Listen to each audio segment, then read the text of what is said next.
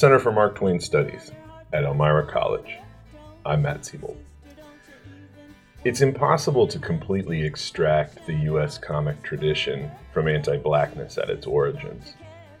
Many of our still prevailing comedic conventions were established by blackface minstrel troupes, who thereafter provided the talent base for vaudeville and burlesque theater.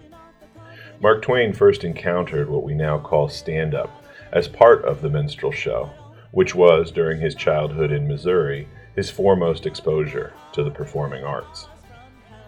Twain's comedic lectures, begun in 1866, dramatically expanded and elevated this form. More importantly, with the help of James Redpath, Twain avoided vaudeville altogether, delivering his stand up instead on the Lyceum circuit, an infrastructure that had been closely associated with the abolitionist movement. Twain performed in venues that had previously hosted Ralph Waldo Emerson and Abraham Lincoln and shared programs with Frederick Douglass and Susan B. Anthony. The success of Twain's American Vandal tour revitalized this circuit and initiated a restructuring which turned it from a network of activism and education to one of leisure and entertainment. Twain took a form of blackface minstrelsy and used it to colonize what had been a space of emancipatory politics. As far as I'm concerned, that is the origin story of stand up comedy as we now know it. The infrastructure of comedy was transformed again on New Year's Eve 1975 with the airing of the premiere episode of HBO's On Location, the first of several series and specials which made HBO into the most powerful distributor of stand up. Landing an HBO set or special was a triumph in and of itself, but was also frequently the launch pad to stardom on network sitcoms, talk shows, or films. The peak of HBO's dominance over global comedy was the 1990s, during which it also owned a controlling share of Comedy Central. In addition to airing groundbreaking stand up specials, HBO platformed black comics through Russell Simmons' Def Comedy Jam, a staple of the network's late night programming. But it is quite telling that Def Comedy Jam's 25th anniversary special did not run on HBO, but instead on Netflix. In less than five years, starting in 2015, Netflix produced more hours of stand up than HBO had in four decades. HBO is, for the first time in its history, a clear runner up, and has been trying to revise and revive its comedy division largely by building relationships with black millennial comic creators like Jerrod Carmichael, Sam Jay, and most of all, Issa Rae, star and showrunner of the critical and commercial hit Insecure, and executive producer of half a dozen other HBO projects, which are either now airing or in development. Uh-huh. In this episode, we're talking about the Issa Rae extended universe, our conversation is inspired in part by Insecure co star Yvonne Orji's second HBO special, released last week, but also delves into the broader landscape of stand up and scripted comedy by black women creators on HBO and elsewhere. Jalylah Burrell is Assistant Professor of African American Studies at Loyola Marymount University. She researches the history of comedy, hip hop, and black women in the U.S. You may remember her from our episode on Dave Chappelle and Killjoy Comedy in 2020, or her presentation on Arabelle Thompson at the 2020 Quarry Farm Symposium. Danielle Fuentes Morgan is Associate Professor of English and Ethnic Studies at Santa Clara University and author of Laughter to Keep from Dying African American Satire in the 21st Century. Some of her other recent work is on Dave Chappelle, Donald Glover's Atlanta, and HBO's Black Lady Sketch Show. For more about our guests and a bibliography of materials mentioned in this episode, please visit marktwainstudies.com backslash rooting for everybody. There's nothing but heartbreak with a boss from hell.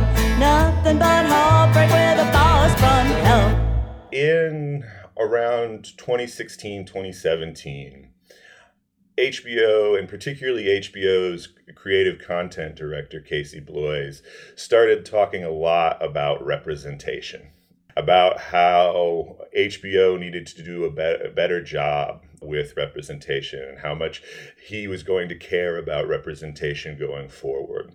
Clearly, this is at the post 2016 election moment. There were a lot of potential rationalizations for why HBO was making those kinds of public statements during that time period. There were numerous projects that were started and, and aired uh, and went into production in those years, but perhaps none more successful successful nor given more sort of promotional prominence than Issa Rae's Insecure. Going back and, and watching some of Insecure recently, one of the things that really stood out to me is that I think a consistent source of humor in the show is the politics of representation and the oftentimes empty rhetoric associated therewith. And so I thought we might start by trying to frame what has happened with HBO, given your backgrounds, particularly maybe HBO's comedy, in the last five or six years, has it been successful in fulfilling those claims that Bloys made at the outset? And you know, what do you make of its ability to platform and represent, I think, particularly Black women, but maybe Blackness in general? There's that famous quote from Issa Rae on maybe it was the Emmys red carpet. I'm not sure, but she said she was rooting for everybody black. This was at the Emmys in 2017. The right network came along, and that was HBO. Happened to be HBO. No big deal. HBO. Yes, they've been a great home. And last but not least, who are you rooting for tonight? I'm rooting for um, everybody black. I am betting on black tonight. Lovely. You look great. When I think about Insecure, HBO, and Issa Rae, I think it as being a launch pad to facilitate her entry, you know, her deeper entry into entertainment and those of other folks that she was associated with, right? Starting, you know, starting from the awkward black girl, mm-hmm. right? And when I think about Insecure, what's what resonates about Insecure is the way that we watched it, mm-hmm. right? And it was very similar to how folks were watching the you know Shonda Rhimes universe. So how people were watching How to Get Away with Murder, how people were watching Scandal. That's how people were watching Insecure. There, there's conversations about it. It's starting trending topics. Mm-hmm. Um, and that sort of prominence then powers subsequent seasons, right? Because people are engaged. I see Issa Rae leveraging whatever lip service HBO mm-hmm. is giving to representation and saying, I'm going to use my model that I use on social media and I'm going to launch a number of careers, particularly when you think about the writer's room and whatnot. Allow people the opportunity to cut their teeth and try new things and try out their voices. So that's what I see. I see it more as Issa Rae and those she's associated with recognizing an opportunity and taking advantage of it, as opposed to HBO doing something, you know, cutting edge. Absolutely. I completely agree with that. I think that one of the things that's been so interesting about Issa Rae's career once she gets to HBO in particular is that idea that she's articulated of wanting to display regular black people living life, what she's described as regular black people living life. The way that Insecure did that and then she's branched off into all of these other realms shows like rap shit her work with black lady sketch show and all of these kinds of other fields that demonstrate regular black people living life in a variety of ways and so she created this space for herself based on hbo's articulation that they were going to create spaces. She put her foot in the door and then was able to create all of these other spaces for this wide variety of Black identities and, in particular, Black women's identities, that she's created this space and is backing it up. You know, we can really focus on the way Issa Rae has done this, but it has provided so many opportunities for other people that it's really just when you think about how young she is and how many careers she's jump started, it's really sort of this phenomenal moment to witness. With that, uh, the, the point about showcasing regular Black people, if we just want to bring another sitcom into the conversation, that's part of the Black sitcom history. I think about that episode of The Cosby Show where Theo is saying that, you know, he just wants to be regular. Jalylah is alluding to a scene from the pilot episode of The Cosby Show. Here's a little taste. How do you expect to get into college with grades like this? No problem. Huh? See, I'm not going to college. Damn right. I am going to get through high school and then get a job like regular people. Regular people?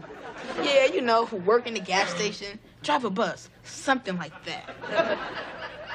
So what you're saying is your your mother and I shouldn't care if you get D's because you don't need good grades to be regular people. Right. And what, what that episode was sort of demonstrating was pushing back against this inclination of achievement to prove something to the larger public.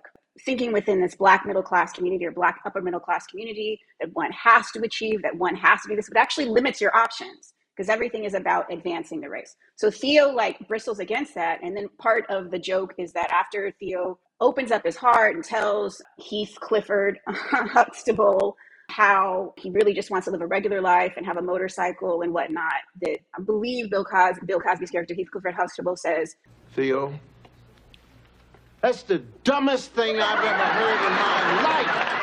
I see Issa Rae's show as being in dialogue with that, right? That particular trajectory of black sitcoms uh, where it's about always striving, right? And thinking more about self realization. I absolutely agree with what you're saying in terms of regular black people. And I think that leads into thinking about also how black LAs and black Miamis, when we think about insecure and rap shit, are on display, are part of the characters at work. Yeah, I love what you're saying about pushing back against the kind of Cosby ideology of black excellence. I think you're so right, and I hadn't considered that. That with what Theo's saying, he wants to be regular people, and Cliff's point is regular people are broke. Right? Like, if you're going to be a regular black person, you won't have any money. and Issa Rae pushes back against that by saying these are regular black people. And like, they struggle at first, but by the time we get to the end, mm-hmm. everybody's you know dreams are in some way shape or form fulfilled like they've done this they've done the work they put it forth and they didn't have to adhere to these particular kinds of respectability politics that the cosby show really wanted us to feel or maybe had to sort of demonstrate in the 80s and 90s were the way black people had to behave to get over that it's this real pushback against it that you can be a regular person, you can be regular people and still be happy and still be successful and still be accomplished. That Black excellence isn't the thing we all have to strive for. I love that. I thought that it would probably take us longer to get here, but I'm so glad that you have brought this up because for me, one of the greatest tensions watching Insecure, but also the little bit of rap shit that I have watched, I think it maybe even be amplified, is between the sort of aesthetics of the everyday that are part of Issa Rae's style, clearly, and a constant entrepreneurial bootstrapping ethos right in the recent special uh, yvonne orji calls it the sort of hustle and grind culture and she gets into it through her own career her own life her own inability to unwind she feels part of this striving you know work is the only means of worth I went to my therapist. I was like, yo, I'm really struggling. She was like, okay, let's, let's go deeper. All right, what do you do for fun? It's like, um, I work. That tension is so rich, I think, in Issa Rae's work that we have so many of the moments of people in everyday wage labor, people with their families, with their kids, these friendship relationships, but always interlaced with some sort of American dream, some sort of upward mobility. And that kind of entrepreneurial hustle ethos I, I find a little unsettling at times. And I was hope, hoping we might talk about, like, as you said, the desire to see normality as acceptable, as a, a good thing to be representing on television, but also all of them clearly being motivated in part by this drive for a certain kind of e- excellence, oftentimes exceptional excellence, right? Having to, you know, get on t- TV, get on the radio, find fame. This is interesting because I see this tensions also we see being worked out between like rap shit for example and um, yvonne orji's special. Because they have different arguments and different thrusts. I would say that yvonne orji actually has in, in terms of what she's advancing in that show and i see her as part of a different lineage like although she's part of the Issa Rae universe I actually it seemed in, in terms of watching her that i see the the chris rock i see the really traditional um, black male stand-up influence in her practice. But with Rap Shit, when we turn to the, as, as you said, the aesthetics of the everyday, which I love, in Rap Shit, we also see in Insecure, I mean, there's a couple of things that I really, really like about it. First, that they're they're pushing back against this notion that the black middle class and black upper middle class are separated from mm. black working class. I think many black people, of course, know this in terms of our own communities. There's been so much research, scholarship, think about the germinal work on, well, not necessarily germinal, but really key work on Black middle class, Mary Pattillo. Black people upper middle class, middle class are always living in the same communities, although that's not necessarily always represented in sitcoms. Like if we take something like Blackish, right? They're living in a white suburban neighborhood. And I love this sort of pivot. Issa Rae, as someone who grew up black middle class or upper middle class, her father being a physician. She's shining the light on the fact that everyday regular people are in in relationship with all sorts of people. Like black people are always in community. So I like that sort of pivot to it. But also when we think about striving, I really was compelled by the sort of striving that we see in rap shit which I do think is a little different than the striving that we see in even Insecure. Mm-hmm. And that striving in rap shit it's about survival. Like the hustling is about survival. And I actually like the way that it's tethered to that, right? That people don't necessarily want to have to hustle in this fashion, but they're doing it to survive. And then the other sort of striving is because that there's so many doors that are closed. Right? We think about with the two rappers, the the one that also has the OnlyFans.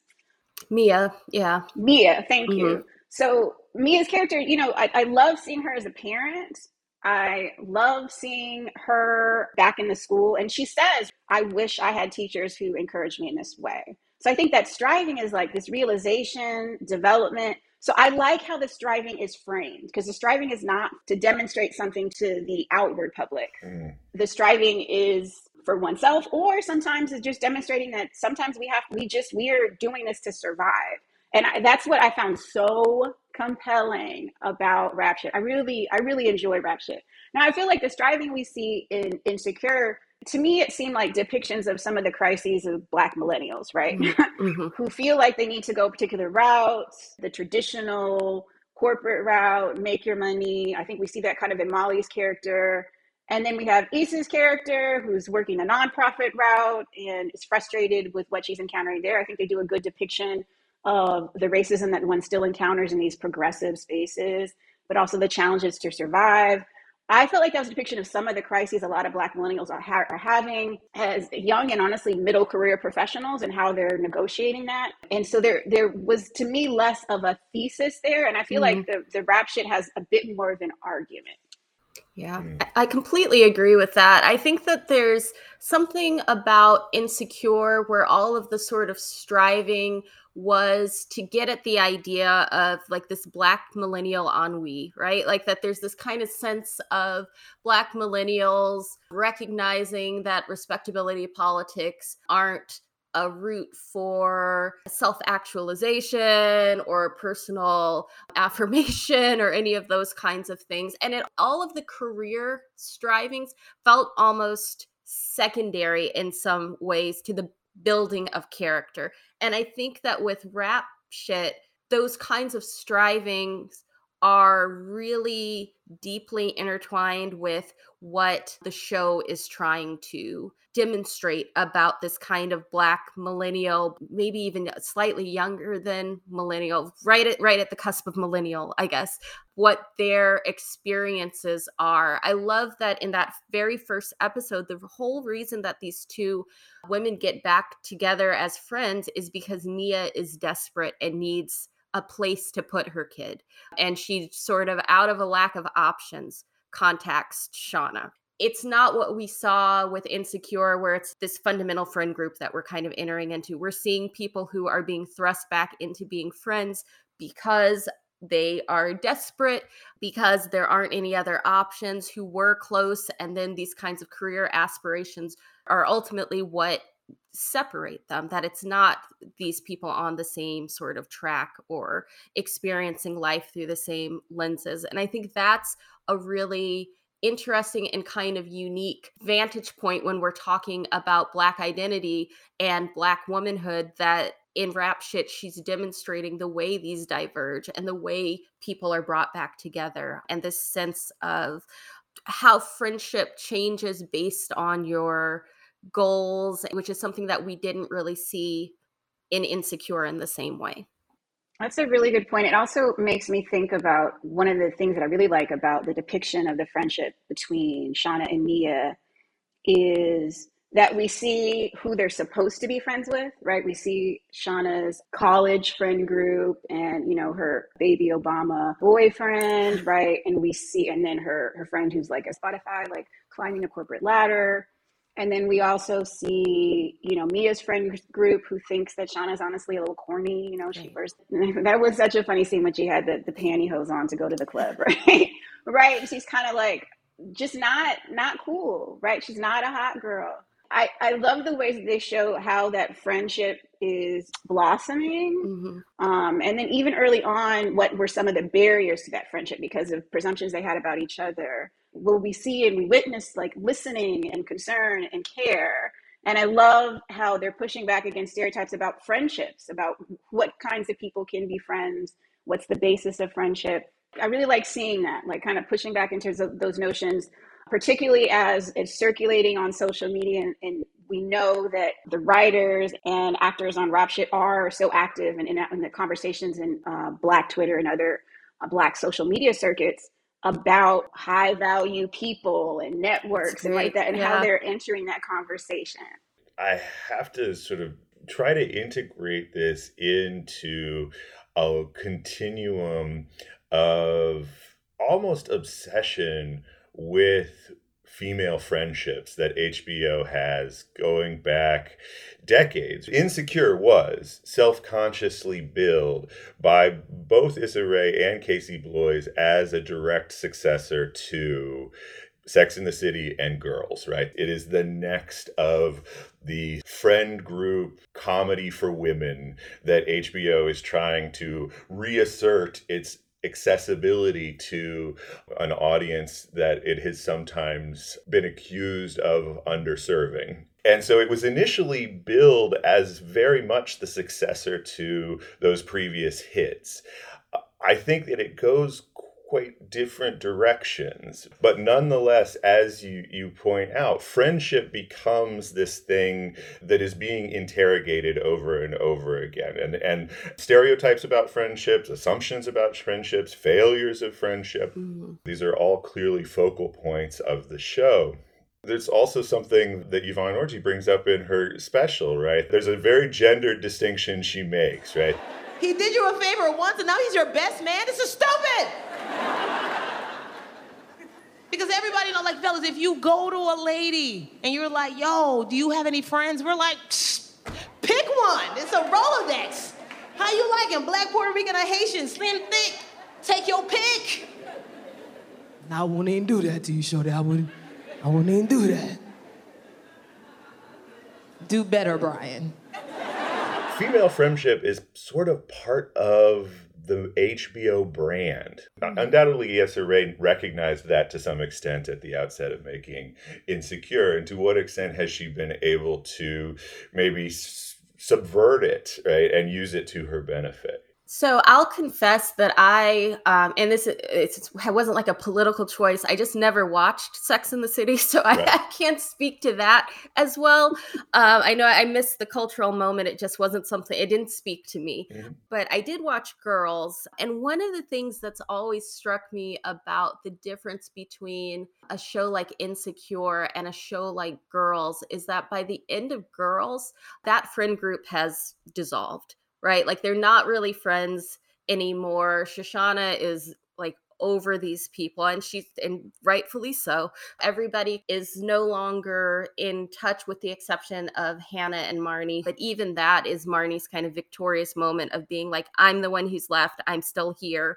and it's Mar- marnie's kind of competitive nature that we see coming out with insecure one of the reasons why i really love that final season is that we see the way the four friends move on in different parts of their lives, having children, getting married, literally moving away, and still trying to maintain those connections so that we're seeing that this friend group changes and evolves as, you know, friend groups normally do as people grow up and their lives change, but that there's something that's really tethering these women to each other that they want to be friends and that there's work involved in that sense it reminds me a little bit of a show that i always view as as a clear for mother living single right that we're seeing these four women who are all very different um, at the end of living single because it's the 90s the end is all of the women are married and they're happy, but we still get the sense that they're going to be friends with each other, right? And so there's this idea of, I think, for Black womanhood, sharing these experiences with each other and feeling happily bound to each other, right? That it's not this sense of friendship out of obligation, it's this sense of friendship that evolves and you want to stay connected. So I'm interested to see if, since we only have the first season of Rap Shit, if we're going to see something like that with these two women who are in very different friend groups and these friend groups are now having to necessarily merge mm. if that friendship that's being put to the forefront is going to necessarily make them sort of lose their other friend groups or how this is going to evolve Similarly, I didn't watch Sex in the City. I've seen a couple of episodes here and there, and I, am not a fan of Lena Dunham, so I didn't watch Girls.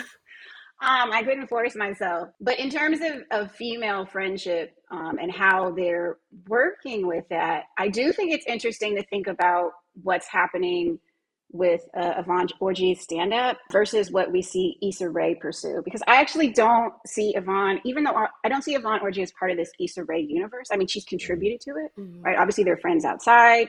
And I think she was fantastic as Molly. But I think her particular practice does deviate then from what we see Issa Rae pursue. Friends in the Yvonne Orji special are a placeholder till you get your man. Mm. Right. That's what they are. That's and great. that's how she works with back and forth between, you know, Esther or even when she mentions friends, it's like the friends can introduce you to someone. right. Women have friends who can introduce you to someone. How come these men can't men don't have friends that could they could introduce to me? I, I live with my my friend Esther, but I need to swap her out. So the friends the friends are just there until you get your man. Even as she talks mm-hmm. about that she's she's there's a resentment towards like this independent woman. And it was it was a little bothersome to me. She definitely is a child of Chris Rock. And you know, of course she opened for him, she toured with him. She's a child of Chris Rock um, in that she has the dated references. I was like, ooh, girl, Independent Woman was a long time ago. some, some of the pop culture references I think were dated. And I was like, okay, I see that, how you're connected to, to, to Chris Rock in that way. But when she was talking about independent women, you notice there was this resentment. Like she'd done all this striving to start her career in which she was independent or had the support of her friends, but that that energy should have been focused on partnering. It sort of reminded me, I went to Spelman College for undergrad a fantastic institution. Love it. Love all my Spelman siblings. But I remember being in like round, like it was like a junior, and I was sitting and talking to a um, the senior one time, and she was like, "Yeah, I'm about to graduate. I'll have my um, BA, but I won't have my MRS." And I was like, "Spelman offers graduate degrees hating this? Spelman, wow, this is a new." And like, it was so beyond me to think that she would go to college to find right. um, a spouse, right? Like I was like, you're going to have fun, to learn, to build community, all of that but it reminded me of that particular uh, point of view. Like, this is just, I'm doing this to find my spouse. Even when she Mm, talked to mm. everything, all the achievement was about partnership. Like the house, right? The gym, the gym attracts men, right? Oh, I got a home gym. Everything was male centered in that piece. And I don't necessarily see that happening in the projects that Issa Rae is driving. Of course, we, we think about relationship. She's talking about relationship, but that's not the driving force of the and motivating force for everything that's operating in her storytelling. That's such a great point, and I think that really crystallizes why I liked both of the specials. I think I like the first one more than the second one, honestly, but there's something about them that feels very 90s, right? Like they almost feel like anachronistic. And I thought maybe it was the kind of documentary elements and the skits you know, I, I think she's very funny. I, you know, enjoyed the specials, but there's a lot of showing that that she's kind of showing us how correct she is by interviewing people after she tells a joke so that we see oh you know she's she's correct in her assessment of what Nigerians are like because now we've seen this. Or we can imagine how her parents act because now she has these two actors portraying her parents in this particular situation.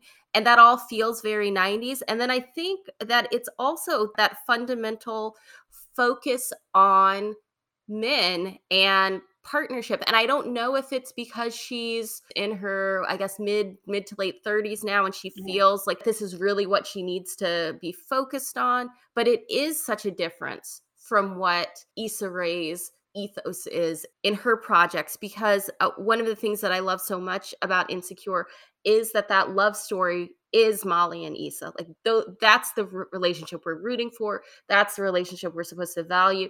You know, even if you want Issa to end up with Lawrence or you want Molly to find, you know, a husband or whatever, that all felt secondary to me from the start of the show. I was invested in in these two characters and when they have this big falling out, that was a thing that that really broke my heart. Like I wanted them to figure it out. I wanted them to be okay. Yvonne Orji's comedy specials feel anachronistic in some way or just sort of out of step. You know, it's not necessarily a bad thing, it's just something notable that it does feel kind of out of step with a lot of what Issa Rae is doing. There's so many things I want to follow up on, but I hope we can stay down that road a little bit because it, it first of all it rings very true to me but also 90s stand up like that is hbo's heyday sort of transforming the art as the primary platform. And so I, i'm curious whether they are to some extent trying to recapture that mm. as now mm. netflix has clearly become the primary platform for stand up and so i, I want to sort of think about like what is the stand up of the 90s? How is that defined other than just it, it happens on HBO, right? What would, might they be doing in order to recapture the glory days in some ways of HBO's stand up brand? I love this talk about it being anachronistic and 90s and also this link to HBO because I just, as I was watching it, I was like, I was seeing, I was just seeing all the 90s black male comedians, right? Mm-hmm. From the outsized confidence and the way she stepped out, from the attire. It, it made me think of Eddie Murphy. It made me think of Chris Rock and those the leather suits, whether it be black leather or red leather, those leather suits and all the sparkles and all of that. And then she just came out just with so much vim and vigor and confidence that it was just that's the black male 90s stand-up template in terms of how she's operating. Also how she was incorporating as you said danielle in terms of the this the skits and the sketches. We think about that. We think about eddie murphy robert townsend. Would do that. All that it was just it was totally that template. In that way it seemed like a revival. But then as you were um, as you both were were talking i was thinking well why would she go that route?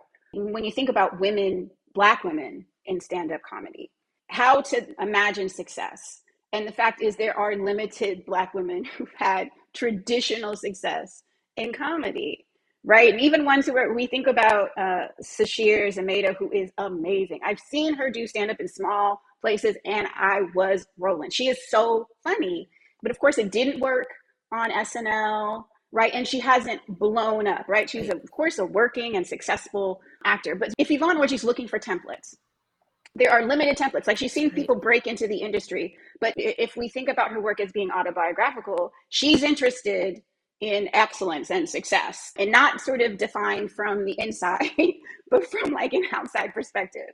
So if you were, if she was just thinking about, okay, well, how can I be successful? Then of course she would look to the 90s. The, these are people who were selling out arenas. Like that's how she would style herself.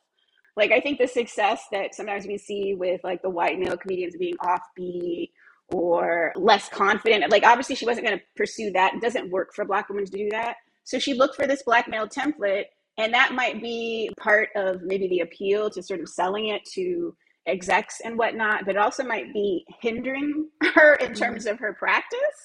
All right, but I totally see if you're thinking about avenues of entry and how to access success. I also want to bring in like the immigrant comedians, right? Like I, I also mm-hmm. feel like we see some Margaret Cho there. Yes. A lot of immigrant comedians, not not all immigrants of color, okay, how can we be accessible to a larger audience? And we are going to mock the accents of our family members.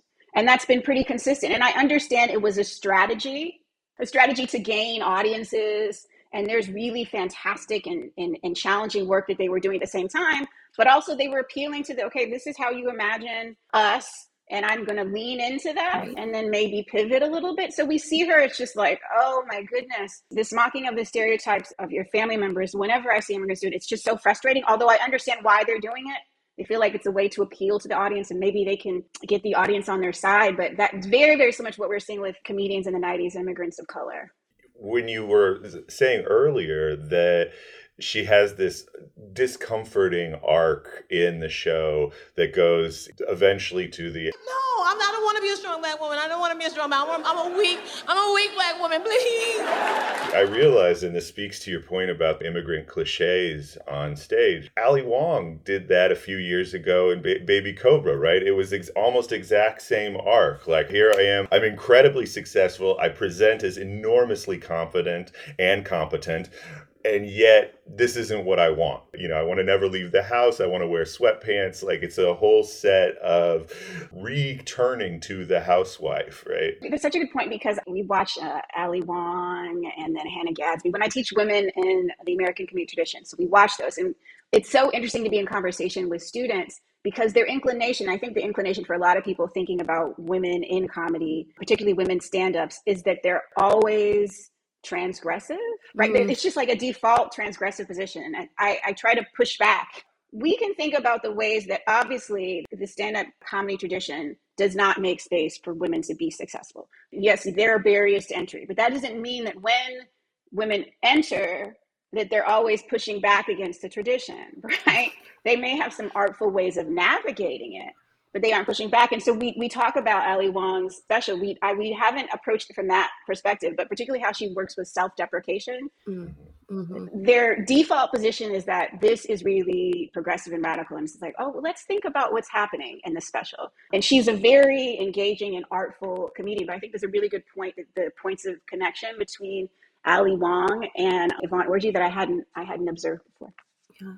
I want to circle back to the conversation about feigned accents in talking about family that Margaret Cho certainly used in the 90s uh, when talking about her own family and that Yvonne Orji is sort of recreating. And I wonder if Yvonne Orji tries to navigate some of these kind of 90s articulations of what we can sort of call women's comedy, right? If that's one of the reasons why we see the sketches and we see her actual parents sitting there is that even on some level she recognizes what kinds of templates she has and what the expectation for comedy by immigrants but she also has been raised in a tradition where she sees that not everyone is doing this anymore and so she wants to even as she's making fun of her parents there's almost this sense of guilt and so she wants to make sure that we get to see her parents and hear her parents own words. Because Mar- with Margaret Cho we always saw Margaret Cho imitating her mother but then she didn't usually like have her mom come out and talk to us. So why is Yvonne Orji imitating her mother and then having her mother talk to us. And it feels like this way of saying, my imitation is not far off, but even more importantly, I love and respect my mom, and I want to make that really clear. So I just find that an interesting way she might be trying to navigate or make this more complicated than what we witnessed in the 90s, but I'm not sure. I love what you said about the sketches, also women negotiating performance comedy. And then also seeing more opportunity in sketch comedy and that sort of style than stand up, traditional stand up, and how she's working with that. I actually felt like the sketches were the most successful part mm. of the second special. I really like Yvonne Orji as a comedic actress. So I love seeing her in that format. I think she's really compelling. She's engaging. She's fun. I really like her in those particular roles. My favorite sketch was the one where she's been interrogated and then she's in jail. I mean, it's a familiar notion of having too high standards. I mean, there's always you can poke holes in, but I think the way that it was depicted was actually an interesting fashion. But when we think also about what she's doing with the sketches, I totally agree with you, Danielle, that I think there's that she wants to communicate deep, deep affection for her family. I, I wonder if it's about making it palatable, but then also this deep investment. This is where I also see the connection to immigrant communities, particularly Asian immigrant communities, that she's also presenting Nigerians as model minorities. And that may be mm-hmm. Mm-hmm. the way that she feels that she's honoring her parents or family is like, okay, I'm mocking the accents, but I'm also saying we're model minorities. That's right. right? So yeah. the, the, the way that she was talking about Nigerians, um, like that at first we all, we all know that's not accurate not, not, it was just like all nigerians are either become you know kids either become a engineer or a lawyer or this or that. It's like no not true just the Niger- nigeria as a country and the diaspora is so vast come on everybody's not a striver that's not all Nigerians. So there's also a casting, a depiction, a public depiction of Nigerians that could be trying to be working against some of the stereotypes of Nigerians that were circulating, that you know, more troubling ones about Nigerians being scammers. Maybe she's trying to combat yeah. that, but she's embracing that mono minority, a flattening difference within mm-hmm. the Ni- mm-hmm. Nigerian diaspora, and painting this portrait of that all Nigerians are hardworking and super duper religious, particularly Christian. Of course, we know that there's all sorts of religious diversity so we have a, a portrait of Nigerianness that may be something that she finds edifying and her family does. But she certainly is in dialogue with those model minority narratives that we see both in stand up comedy, but also in the larger culture, particularly with East Asian communities when people talk about tiger moms and whatnot, which we know is also not true. But people are, there's this investment in casting her family in this particular way. And maybe because she feels like that's legible, like she's right. seen other people do it before. Okay, uh, this is a script that I'll follow. Is part of the reason that these formulas and forms of self-presentation and even the sort of yeah like you said the aesthetics of dress and style like that that feel in some ways throwbacks to the 90s to what extent is this because there is a kind of gatekeeping happening in stand up although on the one hand we are in an absolute stand-up comedy boom right? That the, there have been more hours of televised stand-up produced in the last five years than i think in the entire history before that and yet it does feel like some of the people who are associated with 90s stand up and i think particularly of chris rock and dave chappelle in this way hold an enormous amount of influence over the entire industry. And there, there are probably others as well, right? But it does feel as though they act to some extent as gatekeepers, right? And getting associated with them, getting to open for them, to be part of their collectives and tours, right? It does seem to have a lot of effect on then who gets signed at HBO and who gets signed at Netflix. And so what made them famous in the 90s is is sort sort of getting recapitulated in part because some of these comedians are, are actually trying to appeal to them. That's such a good point in terms of the gatekeeping. Chris Rock, sometimes some of his early work I really, really like. Some stuff, you know, of course, I don't like as much. But one of the things that I want to say about Chris Rock, and it's it's just so I feel like this is the bare minimum, but the you know the bars on the floor. But the fact that you know we think about Wanda Sykes, we think about Leslie Jones, think about Yvonne Orji, they had alliances with him, and those alliances proved fruitful. That's right. Mm-hmm. Leslie Jones, and of course, she didn't have a, a, fantastic tenure, but what black person has a fantastic tenure on SNL? Like that was, but it, what it did was increased her earning potential, right. right? So it did in that regard, it was productive in that. I also just kind of wanted to name that in terms of Chris Rock and black women comedians, even though his engagement of black womanhood in his stand up comedies is absolutely aggressive and terrible but when we think about gatekeeping, it made me also think of a moment. If we think, if we want to bring it to the conversation, it's not HBO, it's ABC, but we think about a similar figure to Issa Rae would be Quinta Brunson. So she was doing those, I think it was Vine back in the Vine days, right? Right. He got money, he got money. So she's doing those Vines. She's on BuzzFeed. She had that that Facebook kind of mini sitcom that yes. I actually really liked. That was so good. Right? So, so good. Um, and then she moves on, and then she, you know, she's had this tremendous success with Abbott Elementary, which I love. But I want to think about that moment when we think about gatekeeping. By the way, just yeah. a, just brief interruption is on HBO Max. Like I don't think it's accidental that they acquired the rights oh. to to oh. stream it. Yeah, I didn't oh, even I realize didn't that. that. That's great for Quinta. So we, she she gets that Emmy, right? Jimmy Kimmel, you know, lays down in front of her. And it, you know, of course, a lot of people were rightly criticizing it. And then when she was asked, she was like, he's a comedy godfather. And this is what I wanted to speak to about gatekeeping. Obviously, it was disrespectful. Like we, everybody knows that. She knows that. And not, not to speak for her, but she knows that. But also when we think about comedy gatekeeping and like, how does it advance her career to alienate Jimmy Kimmel? Right. She needs to be on his show, mm-hmm. right? She needs to promote her work. It's more useful for her work to make the argument she wants to make. And then I think that's what's really successful. Whenever there are debates, I remember there was another debate about what comedians can or cannot stay. She tends to be very conservative in her commentary, right? But then her work does this other thing, which I think, and this also I think speaks to gatekeeping, that I think she's, the way that she's navigating it is that her work will push back. But then if you, in conversations or interviews, she's, she's not, you know, challenging that because I think she mm-hmm. recognizes the power that they wield. I, yeah, when people asked Quinta what she thought, and I call her Quinta like I know her, and I do. Feel, I feel like I know her because I've been watching her career for all of these years. But anyway, when people asked her, and she was like, "Oh, he's a comedy godfather," and you know, he has always been so supportive and people got angry about that i wanted to be like what do you want her to say like what could she possibly because if she if she came out and said you know this is really offensive or even my feelings were hurt or anything then she becomes you know the angry black woman or the you know oh she's a comedian who can't take a joke obviously you know jimmy kimmel was doing this that or the other so of course she has to negotiate and of course she has to structure this conversation in a particular kind of way so that she can continue making this really revolutionary sitcom that she's making.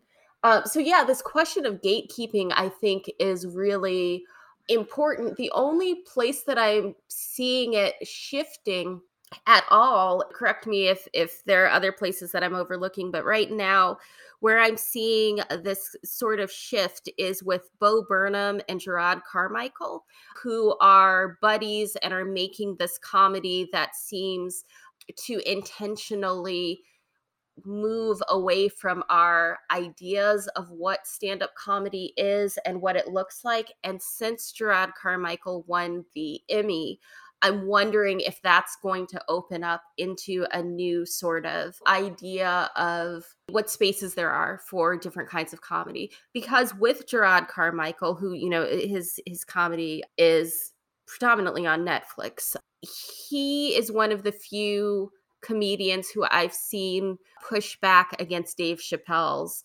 language in really, really overt unapologetic ways and still be rewarded for it, right? That he still won an Emmy after saying that, that he doesn't seem to care about his career, upward mobility, and all of those kinds of things. Um, so now that he's won an Emmy and has more power and potential and even name recognition, I think, to open different kinds of doors. I'm wondering if that's going to shift anything for millennial comedy and Gen Z comedy where some of the gatekeepers are just quite frankly aging out and might not have that same sort of pull that some of these newer comedians have. When mentioning Jerrod Carmichael, I unfortunately have not seen the most the, one that he won the Emmy for. I just didn't get around to it, although I want to. But I think of, I think it's Love at the Store. Mm-hmm. It's like one of the funniest jokes I've ever heard was in that And I always said, I like, I have this essay in progress that I was going to write about it, but you know, other things happen. But there's this joke, and he says, You can at least agree that some people are more important than other people. Some time passes, then he then he tells a different joke, and so that was the joke. And I was like, This is the funniest thing I've ever heard. But like, I love that he told it in the context of stand up because that's the foundation of like the American comedic tradition, and like that he put it in there, let it breathe, and then he tells his next joke by saying, okay, this is structuring what I can say, how you were going to respond. Right. He was saying, it, it was so funny, but it seemed like there's an awareness of the mechanics and the logics of the industry. And of course, Jerrod has had this tremendous career up until the point where we see some more progressive work, well, some, some, some work that's sort of pivoting. And I think all that experience with sitcoms, being in writers' rooms, where maybe there might have been hints of going against the grain, but he really wasn't right? And I think through all that experience, as I, and this is just obviously me speculating, but at a point where he's had so much success, conventional success, that maybe then he felt like now I can take a risk, right? Maybe I can take a risk now and I can pivot. I've already done everything you're supposed to do. When, as we think about how that might transform the landscape, the fact that he had to have that much success, right? Really conventional success to even get to the point where he can say some of the things you're saying has me less hopeful mm. for the possibilities of like breaking the mold. Yeah. I think I think that's a good point, especially when we think about how long Jerrod Carmichael has been working. Uh, what I find interesting about him, though, is how so much of his success has still been on his own terms. And it's the same thing with Bo Burnham, but I think really with Jerrod Carmichael, because like Carmichael was cast. I, am not sure if you all know this. I learned this from Jesse David Fox at Vulture.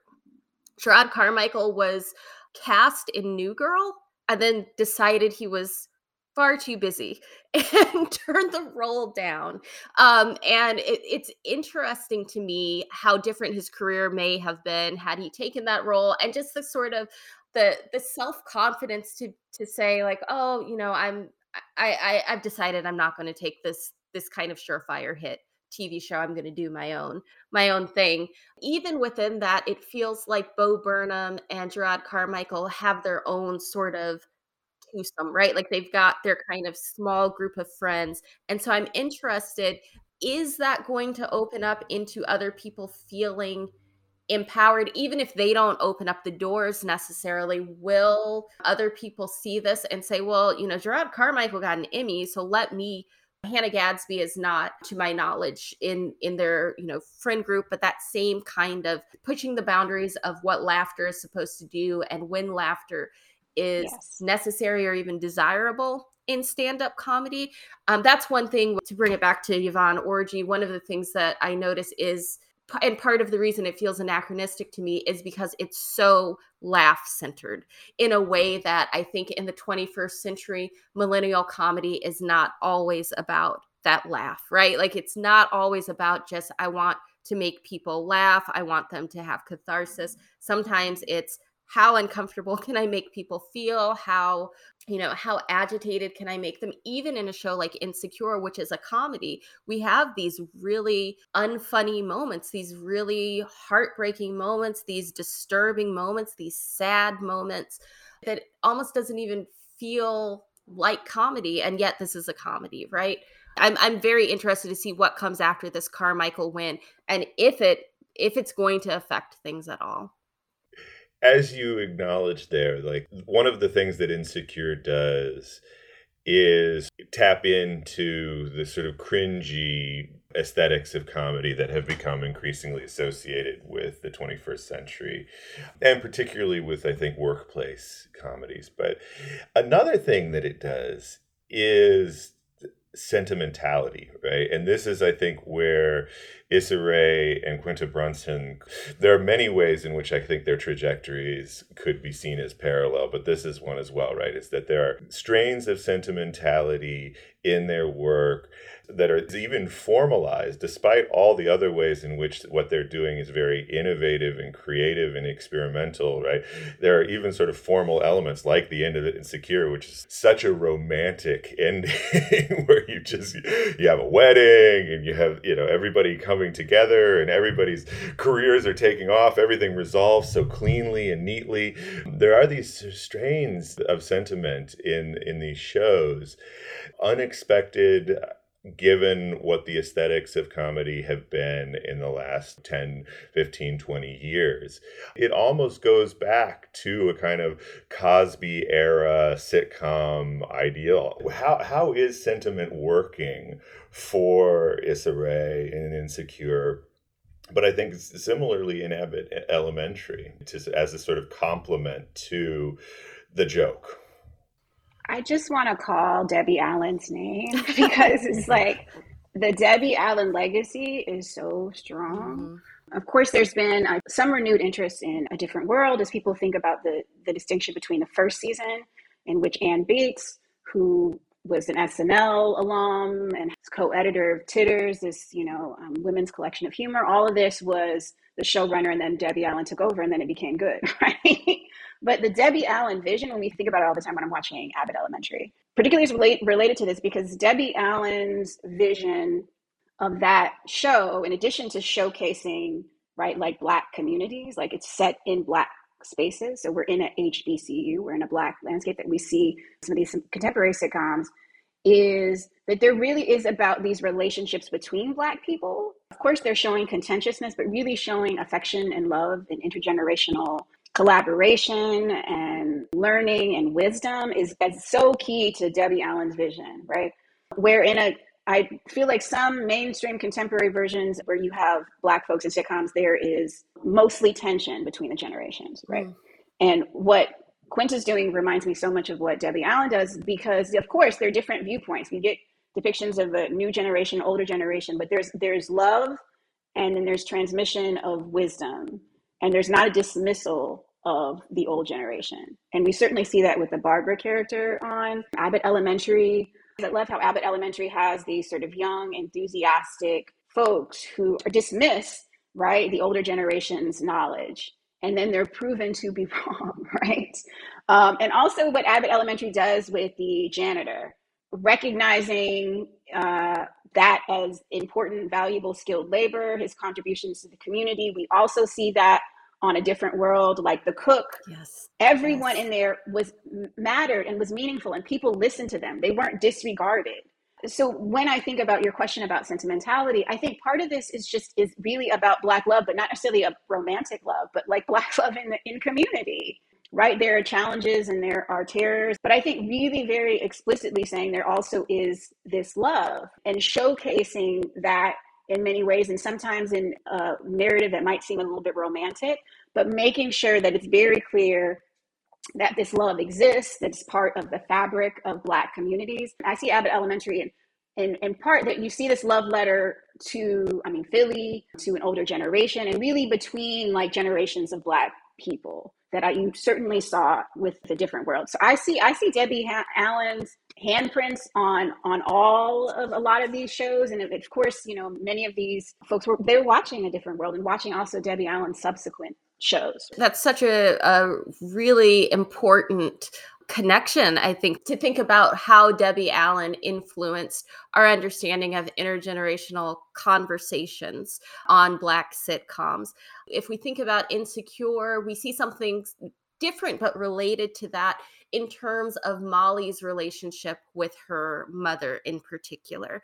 I love those moments where Molly is, you know, Molly is very I say this as the oldest daughter and only daughter in my family. So like I relate, I relate to, to Molly when she's, you know, trying to make sure her parents that their will is, you know, actually filled out and formalized. And when she's trying to take care of her mother when her mother um, gets sick even that sense of frustration that Molly feels is bound by love, that it's not this kind of idea of, oh, my parents are so aggravating or they won't listen to me or I've got all this knowledge because I'm a lawyer. It's this caretaking, right? And that Molly loves her parents and feels like she's going to be lost without her mother, that it's not this kind of one directional articulation of of you know what the generations are dealing with that there's something really valuable uh, and and relatable when we think uh, once again about regular black people living life that it's this idea of finding the common ground with an older generation and grappling with having been a child and now taking care of your parents and all of these kinds of things that are, I think, not often depicted with such nuance, with the exception of the shows that we've been talking about. I want to make sure I ask this question. In around 2016, 2017, HBO started this uh, sort of at least hat checking the need for greater representation.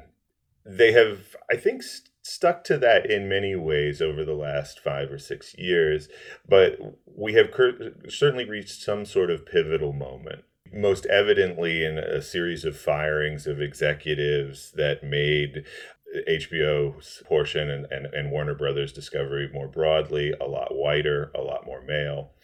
But also the uh, the decision not to pick back up some shows that seemed as though they fit the kind of HBO brand equity. They were getting awards, they were highly acclaimed, right? The showrunners had a kind of auteur celebrity increasingly.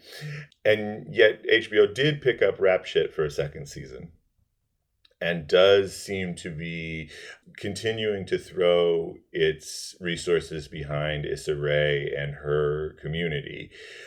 It seems as though the talk about representation has been funneled into HBO's comedy wing. And I wonder why. So, I mean, there's two things that come to mind immediately. And first, it's just that one person's uh, like one black person breaking through or just it, it, it doesn't change anything right? It doesn't change anything. Um, and i think we see that like Issa Rae's built her brand but i think really most importantly more than the brand she's built an audience that follows her right? And so she can always demonstrate that she has that audience you know that she'll have her continued success. I don't know that this opens up opportunities for anyone else so I, I, wanted to just acknowledge that that it doesn't seem like it's necessarily going to change the landscape. When people, we talk about the landscape, you know, there's all, of course they they invest in all of these like pipeline sort of things where it's just writers programs, writers of color. Like that's not the issue. Like folks know how to write. they know how to write. They know how to be in writers' rooms. They're not taken seriously when they're in writers' rooms. They don't get the opportunity to be in writers' rooms. Like we meant, we're mentioning girls earlier and of course, you know, a, a couple years ago, it went viral, like the uh, Lena Dunham's pitch for girls, which is like scribbled on half a sheet of paper, wasn't really fully. And like, of course, no black creative could ever pitch a show that and that would work in that sort of fashion. So when I see one person's success, it's like this is great. This is not changing the landscape. It's not making it any easier for anyone else. Why comedy? This is one of the things that kind of troubles even my own engagement of comedy. Like when I talk about that I'm interested that, that you know I research race, gender, and comedy, particularly Black women humorists. Like, well, why? Like, we've always like we've always been the humorists. Like, why would you focus attention on that? Focus attention on on something else that's edifying, right? I think there can be a little bit of prickliness about that. Like, we we've been always cast as the comedians, as the buffoons, as this or that and i do think this plays into why to lean into that right? Because that's that's the role that people feel most comfortable engaging black voices in as a comedic voice. And also one of the things that, that i admire about so many black humorists is you know they wear the mask. Of course some people just lean into stereotype but some people have developed really sophisticated ways of appealing to audiences expectations and also you know and doing some really innovative work within that in terms of uh, American entertainment, where people, if they're comfortable with seeing Black folks, it's in that particular role. I think one of the reasons why Issa Rae continues to have such success uh, with HBO is because she is so savvy with social media because that's where she started. Um, this question of audience and the fact that, like, Issa Rae, in a way I haven't seen as many showrunners do, is really engaged with responding to people as they're watching the show and sort of anticipating what they're saying and sort of playfully pushing back when people get, you know, were angry that Insecure wasn't long enough or there weren't enough episodes that she'd always comment. So it became this sort of playful. It's the reason why you feel like you know Quinta, you feel like you know Issa, and all of these kinds of things that she fosters that beautifully and so it it gives her this kind of lasting power with a company like HBO that's going to be interested to see how many times the show is tweeted how many times people are you know using these hashtags and all of these kinds of things what sort of engagement is happening. And then i think yeah the, you know this question of black comedy people feel that that sort of mainstream audiences feel this is where black entertainment fits anyway,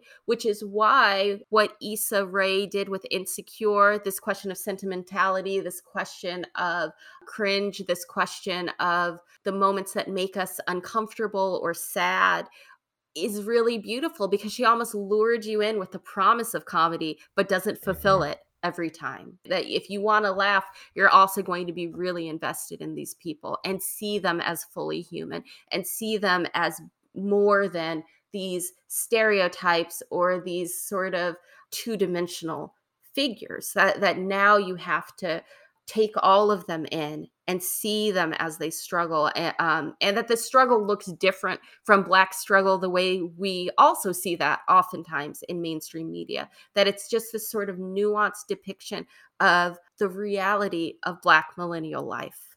One of the things that I would say about Insecure is that it has to be one of the most successful television shows in terms of the integration of mobile first cinematography, right? That a lot of networks have been trying to do this, right? Trying to come up with premises, ti- trying to come up with shows in which they can navigate some sort of intersection be- between sort of traditional television genres and web based or mobile based. Again, both Quinta Brunson and especially Issa Rae have done this more effectively than just about anybody. And it continues on Rap Shit. In fact, maybe even more so on Rap Shit, right? It, it's both in and out. As you said, there's also this mobilization of social media in the reception process and engaging with that reception, which is part of what makes the show more valuable to HBO is recognizing that it's not just Nielsen ratings, right? That it's also various other ways in which HBO is going to metricize and evaluate its products. So I think the question I want to ask is in some ways is Issa Rae showing us a way to escape this cycle, right? And you know, what's happened between 2016 and now strikes me as Jalylah said, like this happens over and over again, right? We see some sort of success from a black creator as being the gateway to a new era, right? But that does not prove to necessarily be true.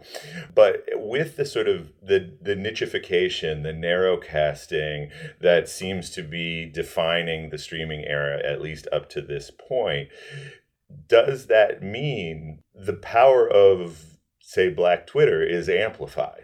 That this is a niche that has a very long legacy, a very long history, that maybe has more power in a media landscape that is going to become increasingly diversified. And therefore each individual constituency each indi- individual narrow casting demographic maybe gains more power, right? And this is something that maybe Issa Rae's work is very directly mobilizing and appealing to. People are hungry for representations that feel more authentic, right? Whatever authenticity actually means. It's kind of this fraught term. I'm not sure how I feel about it even when I use it. I think this goes back to that question of millennial black, it, particularly black millennial ennui, but millennial ennui in general, and this this sense of sort of boredom and dissatisfaction with traditional narratives. And so whatever can be done that feels like it's thinking about that is going to be exciting and uh, desirable for a lot of audiences right now. as we've been talking, I've been thinking about the live studio audience, right? Right, which we don't encounter anymore, but thinking about the relationship of a live studio audience to sitcoms. Martin, you know, of course, a brilliant sitcom showcasing amazing talents. In addition to Martin Lawrence, Tisha Campbell and Tichina Arnold. Campbell. Tichina, thank Yeah. you. Tichina, absolute physical comedian, genius, right? But when I think about that show and the tremendous talents there, I, I think about you know the outtakes, and you know a lot of folks watch them. They're on, they're in syndication, but also watch them on YouTube. And there are these moments, and so many of the funny outtakes. Like there's this really funny outtake where they're singing "This Is How We Do It" by Montell Jordan, and Martin says in this outtake, you know, this is for our audience. We're doing this for our studio audience. So as we think also about Issa Rae's relationship to the audience, it's also thinking about what is the the accountability to an audience, right? Like, yes, they're selling something because sometimes the pivot is just like, okay, sell this, you have to watch this, or something else won't get made, and we need this, and I need to do this, I need this. But there is this relationship with the audience that I do see certain creators taking seriously. Like, I have a relationship, and I'm accountable to my audience right? And I need to entertain and I need to do something. I need to engage. I need to honor. I need to respect. And sometimes that can be like, okay, come on now. I can't give you a longer episode. Oh, okay, okay, all right. But just like I'm listening to you, I'm hearing you, I feel accountable to you, which creates a different sort of long term relationship with viewing audiences. Right. In the way that people were excited that Quinta's show used, I think it was their Emmy promotion mm-hmm. budget or one of mm-hmm. their budgets to, to give to schools but this is a different a different sort of relationship with the the audience that is not just extractive like we just need your views mm. that's great. I love that because I think so frequently people talk about the kind of parasocial relationship, right? Like, oh, you people are so interested in this comedian, you care so much about their life. And that can be problematic, of course. But the comedian also cares about their audience, right? And that part is is frequently dismissed. What Issa Rae and what Quinta are doing are these kinds of gestures and moves that let us know that they're in this too, that it's not just us sort of giving them our love and interest that they're interested in us too that they that they love their audience that they appreciate that we're you know watching them and supporting them. And that's that's really important i think especially in 21st century comedy That was Danielle Fuentes Morgan and Jalylah Burrell. For a bibliography of works discussed in this episode, please visit marktwainstudies.com backslash rooting for everybody black. Next episode, I'll be talking with Johanna Isaacson and Madeline Lane McKinley about genre and social reproduction, especially in HBO's half hour scripted shows. Until then, here's the Snarling Yarns with this season's theme Don't Go Fishing. Cause you know I'm where Matt that'll get you, dear. I don't go fishing off the company, dear. There's nothing but heartbreak with the boss from hell. Nothing but heartbreak with the boss from hell. So when your eyes do wander and your heart does ponder, don't you, sister, don't you even wonder when your hands do touch and your heart does flutter? Don't you, sister, don't you care too much? Uh huh. Uh huh. I don't go fishing off the company pier, cause you know where that'll get you, dear. I don't go fishing off the company pier. There's nothing but heartbreak with a boss from hell. Nothing but heartbreak with a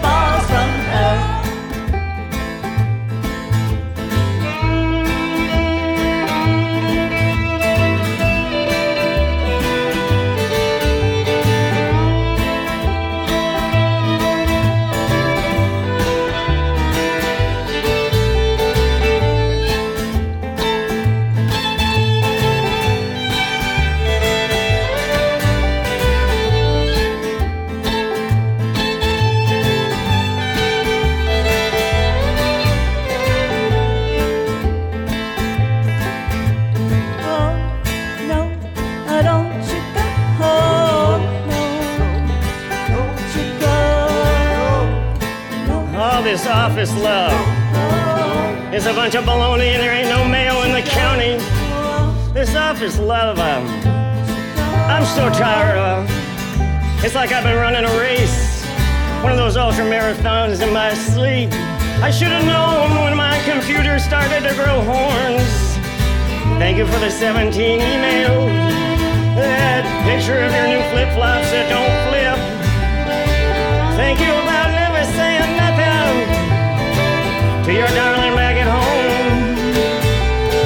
But this kind of offset love, this offset love, it's splayed out. I should have known. Every time I get an email from you, it's like a smoke machine fires up.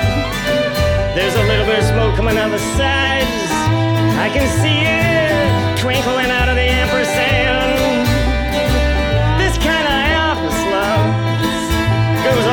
Something back in the refrigerator. What's the expiration date on yours and mine? Thank you for the 17 emails. It feels like I'm at a laundromat. There's only one other person here, and she's coughing. And she's watching her clothes go round and round. And I say, What do you see in that? And she says, Every man's got a heart like a tumbleweed. Every woman's got a heart like a cactus. Well, every man's got a heart like a tumbleweed. And every woman's got